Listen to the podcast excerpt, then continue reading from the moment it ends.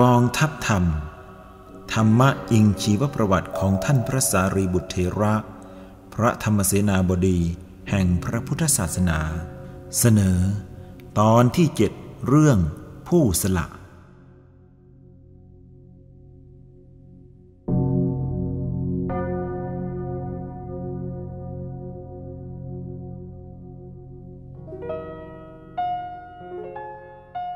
ธนิยะ สังเกตเห็นความรู้สึกตื่นเต้น ปรากฏในดวงหน้า และท่าทางของสุรเสนะอย่างผิดปกติแล้วก็ยิ้มน้อยๆ แล้วเล่าต่อไปอีกว่า พ่อเป็นโอรสของมเหสีฝ่ายขวา ซึ่งมีหวังว่าจะได้ครองราชสมบัติ ส่วนน้องต่างมารดาคนอื่นๆ ก็ยังมีอีกมาก เป็นธรรมดาของกัตติยราชกุมาร ที่จะต้องได้รับการศึกษาเป็นอันดี เพราะฉะนั้น เมื่อพ่ออายุได้ 17 ปี พระราชบิดาจึงส่งพ่อไปเรียนศิลปวิทยา ณกรุงตักกศิลา แต่ไม่ได้ไปอย่างฟุ่มเฟือย หรือมริวานตามไปด้วย ทั้งนี้เพื่อฝึกให้รู้จักปกครองตน และหัดเผชิญความยากลำบากไว้บ้าง เป็นแต่ยอมให้มีคนติดตามไปส่งจนเข้าเขตสำนักอาจารย์ ที่สาป่าโมกแล้วก็กลับ ก็เพราะพระองค์ เป็นผู้มีพระราชฤทัยเข้มแข็ง จึงใคร่จะปลูกฝังให้พ่อ เป็นคนเข้มแข็งบ้าง แต่จิตใจของพ่อนั้นบึกบึน มาตั้งแต่ยังเล็ก พ่อไม่เคยกลัวลมกลัวแดด ไม่เคยกลัวใคร ในเรื่องการต่อสู้ แต่ก็ไม่ชอบรังแกใคร เพราะฉะนั้น วิชาที่พ่อเลือกเรียนก่อนในสำนักอาจารย์ก็คือ วิชารบ เริ่มต้นแต่การรู้จักป้องกันตนด้วยมือเปล่า จนกระทั่งการใช้สัตรา คือของที่มีคมเช่น หอก ดาบ และอาวุธคือของที่ใช้ยิง หรือซัดไปทำร้ายได้ในที่ไกล เช่นธนู พ่อเรียนรู้ทุกวิชา รุกและรับจนชำนิชำนาญมาก ในยามว่าง พ่อมักจะหัดคนเดียวในป่า หัดยิงธนู และหัดใช้อาวุธอื่นๆ ความนึกคิดในยามหนุ่มขนองนั้น รุนแรงมาก เห็นการต่อสู้เป็นของสนุกสนาน เมื่อเรียนวิชารบสำเร็จนั้น อาจารย์ได้เรียกไปสั่งว่า ที่ว่าเรียนสำเร็จคือรู้และเข้าใจ ในวิชาเท่าที่มีวางไว้เป็นแบบฉบับ ส่วนความชำนิชำนาญ ตลอดจนความเฉลียวฉลาดดัดแปลง หรือนำวิชาไปใช้ให้ได้เกิดผลดีนั้น เป็นหน้าที่ของผู้เรียนจะต้องไปฝึกฝนอบรมเพิ่มเติมอยู่เสมอ ท่านอาจารย์ได้สั่งพ่อไว้อย่างหนึ่งว่า ถ้าจะกลับบ้านเกิดเมืองนอน ควรไปแวะเมืองสาวัตถีก่อน นอกประตูเมืองด้านทิศทักษิณมีนักปราชญ์ผู้รู้วิชาสัตราวุธ ยิ่งกว่าท่านอาจารย์อยู่ผู้หนึ่ง มีบริวารมาก ท่านผู้นั้นแหละ จะให้อุปเทศในการใช้อาวุธได้ดียิ่ง แต่ท่านอาจารย์ไม่ยอมบอกชื่อนักปราชญ์ผู้รู้วิชาอาวุธสูงที่กล่าวนั้น เมื่อพ่อกราบลาอาจารย์แล้ว ได้กลับสู่แคว้นสุรเสนะหรือมุ่งหน้าไปยังแคว้นโกศล เพื่อไปหาอาจารย์วิชารบณกรุงสาวัตถีไม่พอได้เดินทางขึ้นเหนือจากสำนักอาจารย์เดิมต่อไปอีก เพื่อหาเรียนวิชาอื่นๆ ที่พ่ออยากรู้ พ่อเรียนวิชาตรัก คือหลักการคิด วิชานิรุติ คือหลักของการภาษา จากสำนักของอาจารย์ใหม่ และเรียนวิชาปกครอง และจัดการแว่นแคว้น จากสำนักอาจารย์อีกท่านหนึ่ง รวมกับท่านจันทรายนะ มหาอมาตย์แห่งแคว้นมคต เวลาสิ้นไปแล้วถึงเจ็ดปี ต่อจากนั้นเมื่อเดินทางต่อไปอีกทางทิศอุดร พ่อได้ไปพบอาสมแห่งหนึ่งในบริเวณป่ามีอักขระจารึกไว้ว่าที่นี่ รับสอนเฉพาะผู้ไม่ต้องการเรียนอะไร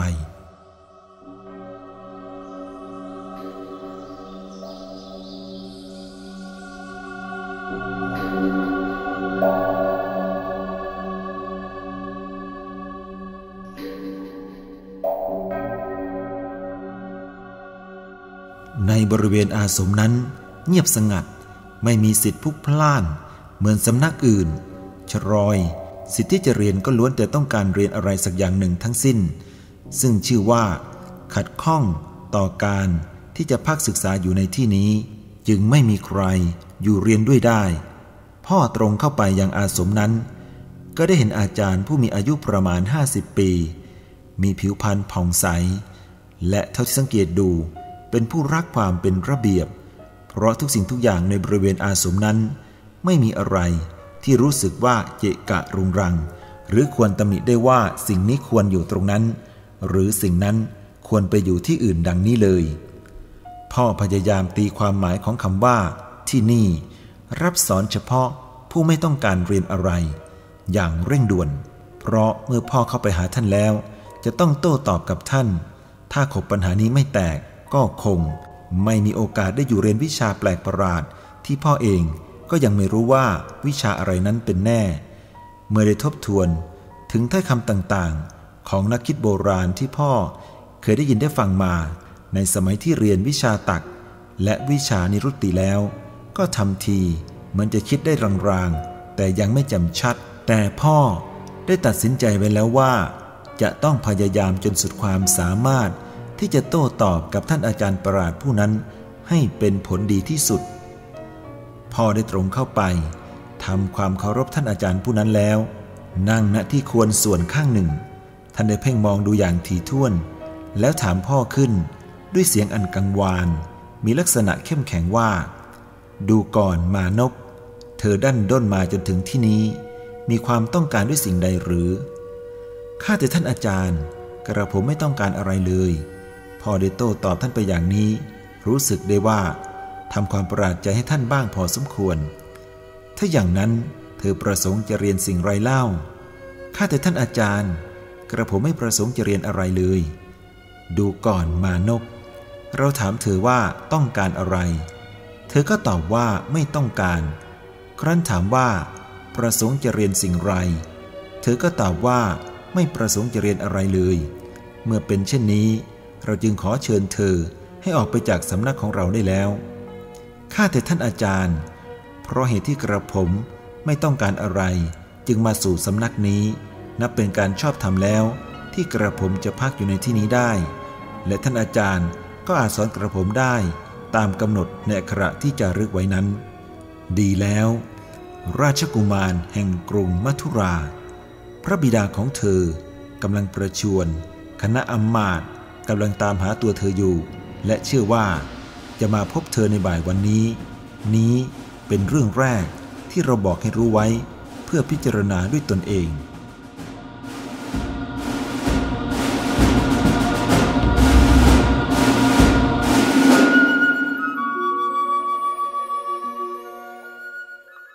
เมื่อได้ฟังถ้อยคำอันกล่าวถึงรายละเอียดว่าพ่อคือใคร และพระราชบิดา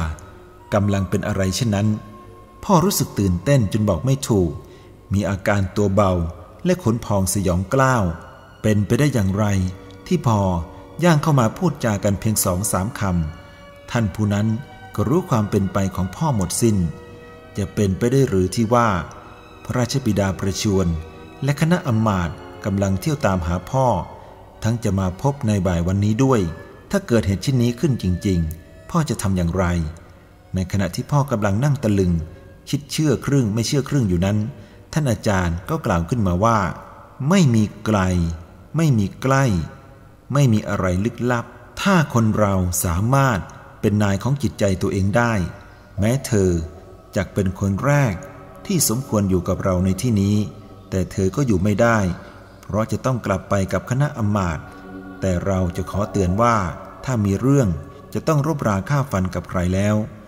ขอให้เลือกถึงคำที่เธอพูดกับเราว่า ไม่ต้องการอะไรไว้ให้ดี และข้อที่สำคัญที่สุด คือ อย่าลืมคำสั่งของอาจารย์คนแรก ที่สอนวิชารบว่า ให้ไปหาอาจารย์นอกประตูเมืองสาวัตถี ด้านทักษิณก่อนใช้วิชารบ เราเองก็เคยเป็นสิทธิ์ของอาจารย์ผู้นั้น โดยไม่รู้จักหน้ากัน เพียงแต่ได้ฟังสืบมาจากผู้อื่นต่ออีกทีหนึ่งเท่านั้น เรา ก็มาหาความสุขได้อย่างดีในป่านี้ และตั้งใจจะสั่งสอนเฉพาะคนที่ตอบคำถามเราได้เช่นตัวเธอเท่านั้น โน่นบ่อน้ำด้านซ้ายของอาสม มีน้ำเย็นใสสะอาด มีภาชนะสำหรับตัก เธอจงไปอาบน้ำเสียก่อน แล้วจึงกลับมาหาเราอีก พ่อไม่รู้จะพูดอย่างไร ดูงุนงงไปหมดจำได้แต่เพียงว่าได้ทำตามคำสั่งของอาจารย์อย่างง่ายดาย เมื่ออาบน้ำเสร็จแล้วรู้สึกเบาสบาย แล้วก็มาหาท่านอาจารย์ผู้นั้น ท่านนำผลมะสาง หมักเมามะหาด และมะพร้าวป่า อันสุกน่ากิน ใส่ภาชนะไม้ มาตั้งให้พ่อบริโภคแล้ว ก็หายเข้าไปในอาสม พ่อมีความกังวลใจอยู่ในเรื่องพระราชบิดา ทั้งในตอนเช้าก็หาผลไม้ป่ามาบริโภคมาบ้างแล้ว จึงไม่ได้สนใจในของต้อนรับของท่านอาจารย์ปราดผู้นั้น เมื่อริมรถผลไม้เหล่านั้นอย่างละผลสองผลแล้ว ก็นั่งซึมอยู่แต่ผู้เดียวนานๆ จะเหลือบมองเข้าไปในอาสม แต่ประตูซึ่งเปิดไว้เพียงครึ่งเดียว ก็บังเสีย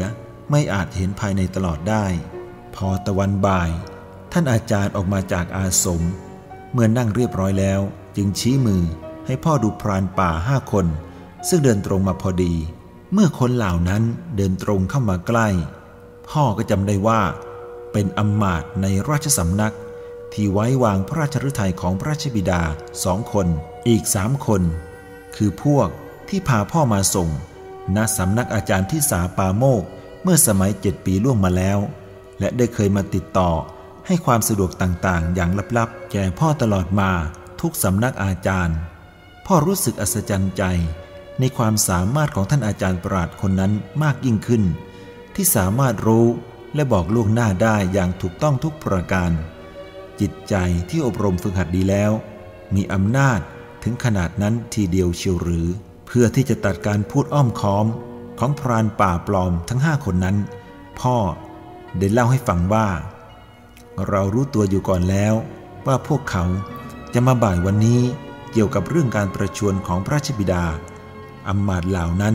พากันตะลึงและรีบเล่ารายละเอียดแห่งการที่พระราชบิดาประสงค์จะให้พ่อรีบกลับไป ราะไม่ทรงไว้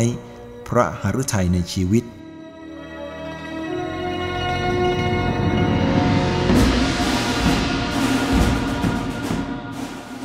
เมื่อได้ให้คนเหล่านั้นพักเหนื่อยพอสมควรแล้ว พ่อจึงเข้าไปกราบลาท่านอาจารย์ ด้วยความเสียดายยิ่งที่มิทันได้อยู่ในสำนักของท่าน ก็จะต้องรีบจากไป ท่านอาจารย์ได้กล่าวเตือนพ่อว่า ดูก่อนราชกุมาร ความมากใหญ่ไฟสูง และมัวเมา ในการที่จะมีอำนาจนั้นเป็นเหมือนก้อนเหล็กแดงใหญ่ ที่ลุกร้อนเป็นเปลวรุ่งโรจน์ซึ่งคนทั้งหลายเห็นเป็นดอกไม้อันน่าอุ้มชูเชยชม แล้วก็พากันแย่งเข้ากอดรัดผลที่รับจึงพากันวุ่นวายเดือดร้อน หาความสุขไม่ได้ เพราะฉะนั้น เธอจะต้องระมัดระวังในการที่จะหลงเข้าไปแบกหรือกอดรัดก้อนเหล็กแดงนั้น ดูก่อนราชกุมาร ความสุข ที่ได้มาด้วยการยื้อแย่งแข่งกันนั้น เป็นเพียงสิ่งหลอกหลอน ตราบใดที่คนยังวิ่งวุ่น หาความสุขจากข้างนอก ตราบนั้น เขาก็จะรับแต่ความสุขที่ปลอมอยู่เสมอ ความสุขที่แท้จริงนั้น อาจหาได้ในจิตใจของเรานี้เอง ไม่ต้องไปยื้อแย่งแข่งกับใคร ไม่มีปริมาณจำกัด ดูก่อนราชกุมารคำใดของอาจารย์คนแรกที่ตรงกันกับคำของเราคำนั้น ขอให้เธอจำไว้เป็นพิเศษคำที่ตรงกันของอาจารย์ทั้งสองก็คือ เรื่องให้พ่อไปพบกับอาจารย์ใหญ่ในวิชารบ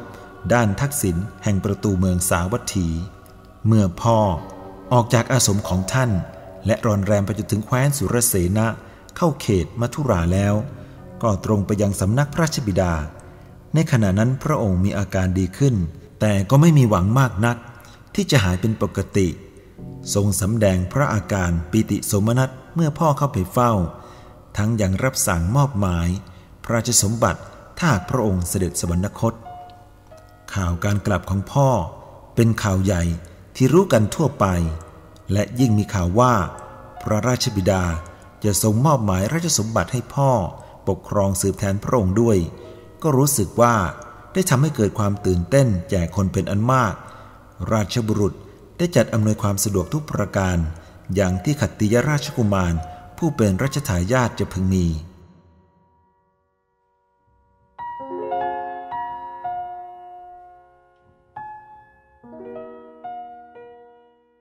ดูก่อนสุรเสนะ การที่พ่อจากไปสู่สำนักตักกศิลานั้น ก็เป็นธรรมดาอยู่เองที่จะขาดการติดต่อกับคนทั้งหลาย ยิ่งเงียบหายไปเฉยๆ ไม่ค่อยมีข่าวปรากฏ คนก็เดาเอาว่าพ่ออาจตาย หรือเป็นอย่างไรไปก็ได้ หมู่อำมาตย์ผู้หวังความเป็นใหญ่ ก็หันไปเป็นบริวารของน้องชายต่างมารดาของพ่อเป็นส่วนมาก พ่อได้ทราบจากราชบุรุษว่า ได้มีเตรียมการกันอย่างลับๆ ที่จะให้น้องชายต่างมารดาของพ่อ ได้ครองราชสืบต่อจากพระราชบิดา การซ่องสมผู้คนและสัตราวุธนั้นมีมานานแล้ว เมื่อพ่อกลับมาและมีหวังได้ของราชเช่นนี้ จึงไม่เป็นที่พอใจของกลุ่มอมาตย์และราชบุรุษ ที่เป็นฝักฝ่ายของน้องชายต่างมารดาของพ่อ แต่อมาตย์ที่ซื่อสัตย์ต่อพระราชบิดาก็มีเป็นอันมาก ที่พอใจจะสนับสนุนพ่อให้เป็นกษัตริย์ พอได้ทราบการเคลื่อนไหว เพื่อช่วงชิงราชสมบัติอย่างลับๆอยู่ตลอดมา ถ้ากล่าวตามอัธยาศัยเดิมของพ่อแล้ว การรบกันเป็นสิ่งที่พ่อชื่นชมเหลือเกิน ทั้งกลุ่มอมาตย์ที่สนับสนุนพ่อ ก็ไปตั้งกองชักชวนบริษัทบริวาร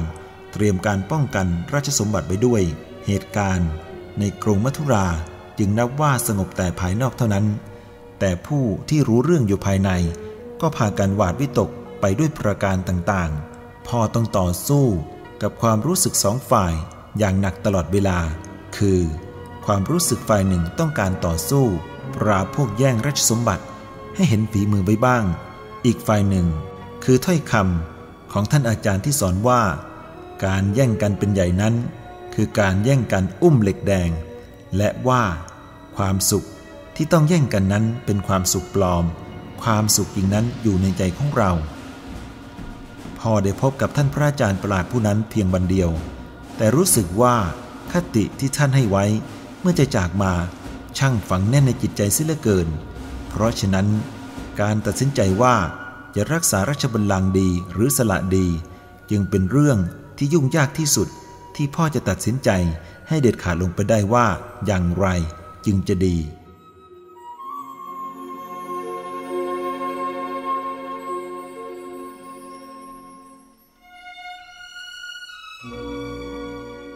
เจ้าก็ย่อมรู้อยู่ในหัวใจของนักรบแล้วว่า ไม่ถือการตายเป็นของสำคัญ การต่อสู้ไว้ฝีมือในสมรภูมินั้น เป็นสิ่งที่นักรบใฝ่ฝัน ด้วยความภาคภูมิใจ ระหว่างที่พ่ออยู่ตะกศิลานั้น พ่อพยายามฝึกซ้อมอยู่เสมอ จนกระทั่งแน่ใจว่า อาจคุมทหารเพียงห้าร้อยรบกับข้าศึกจำนวนพันได้ด้วยหลักการรบสี่ประการคือ ฐานกุสโล เป็นผู้ฉลาดในสถานที่และเหตุแวดล้อมอย่างหนึ่ง ดูเรปาตี สามารถำร้ายข้าศึกได้ในระยะไกล ก่อนที่จะมาถึงตัวเราอย่างหนึ่ง อคนาเวดี ยิงธนูได้รวดเร็ว ซึ่งรวมทั้งการรู้จักใช้อาวุธทำร้ายข้าศึก อย่างรวดเร็วติดต่อกัน จนตั้งตัวไม่ติดอย่างหนึ่ง มหาโตกายสะปดาเลตา รู้จักทำลายกำลังส่วนใหญ่ของศัตรูอย่างหนึ่ง เมื่อใจหนึ่งอยากรบ ส่วนอีกใจหนึ่ง ยังรักความสงบอยู่เช่นนี้ ความคิดข้อหนึ่งก็เกิดขึ้นว่าถ้าได้สำแดงฝีมือ ให้คนเหล่านั้นเห็นไว้บ้าง บางทีจะนึกขยาดแล้วเลิกเลิมความคิดแข่งดีไปเอง แต่ก็สืบได้ความว่า ผู้มีอำนาจคุมกำลังทหาร ซึ่งเป็นฝักฝ่ายอยู่กับน้องชายของพ่อนั้น เป็นคนเชื่อดีในฝีมือของตนอยู่เหมือนกัน เพราะฉะนั้นแม้จะแสดงฝีมือก็คงไม่ทำให้ล้มเลิกความคิดอันนั้นได้ แต่ด้วยอำนาจ แห่งคำยุแย่ สนับสนุนของผู้จงรักภักดี ในที่สุดพ่อ ก็ลืมคำของอาจารย์ไปพักหนึ่ง คิดกะการแต่เรื่องต่อสู้กับผู้จะแย่งราชสมบัติตลอดเวลา แล้วในที่สุด ความคิดฝ่ายสูงก็เกิดขึ้นอีก ขณะเมื่อพ่อปลอมตัวเที่ยวไปคนเดียว เพื่อสำรวจภูมิสถานห่างจากพระราชวังออกไป ได้เห็นกากลุ่มหนึ่งกำลังต่อสู้จิกตีกัน เพื่อจะแย่งหนูตายเน่าทรงกลิ่นเหม็นตัวหนึ่ง พอได้เห็นเช่นนั้น พ่อก็ได้สติและกลับที่อยู่ทันที ตกลงใจว่า จะไม่ให้มีคนต้องเสียชีวิต เพราะราชสมบัตินี้ แต่คนที่โลภมากก็จะไม่ให้ได้อะไรเลยเหมือนกัน พ่อจึงคิดใหม่ แทนที่จะเป็นแผนการรบกลับเป็นอุบาย จับคนสำคัญ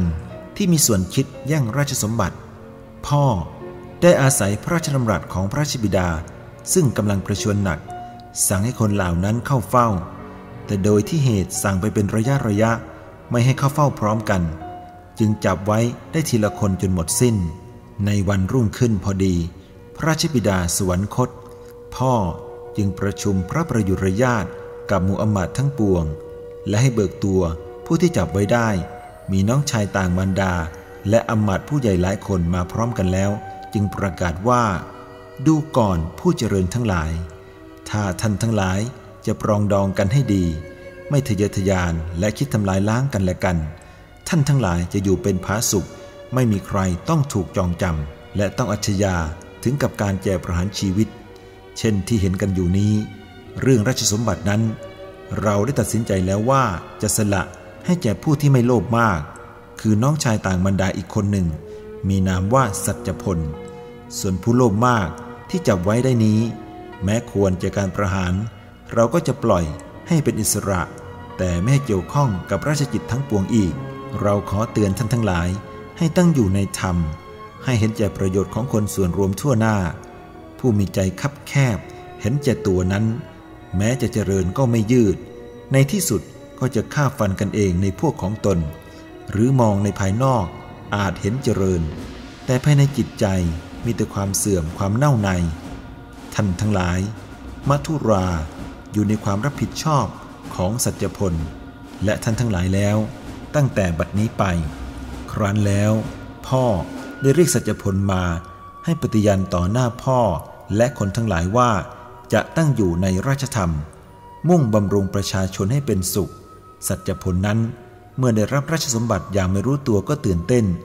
ก้มลงกราบพ่อแล้ว ประกาศปฏิญาณของตนด้วยอาการที่สำแดงความบริสุทธิ์ใจ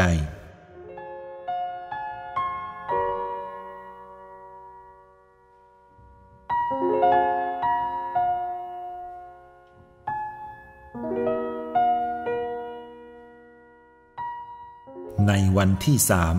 เมื่อถวายพระเพลิง พระศพ พระชบิดาแล้ว พ่อก็หายไปจากกรุงมัทุลา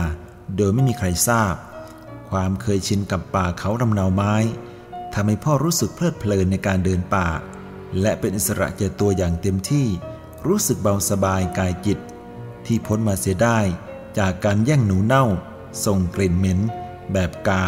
ซึ่งพ่อประสบมาแล้ว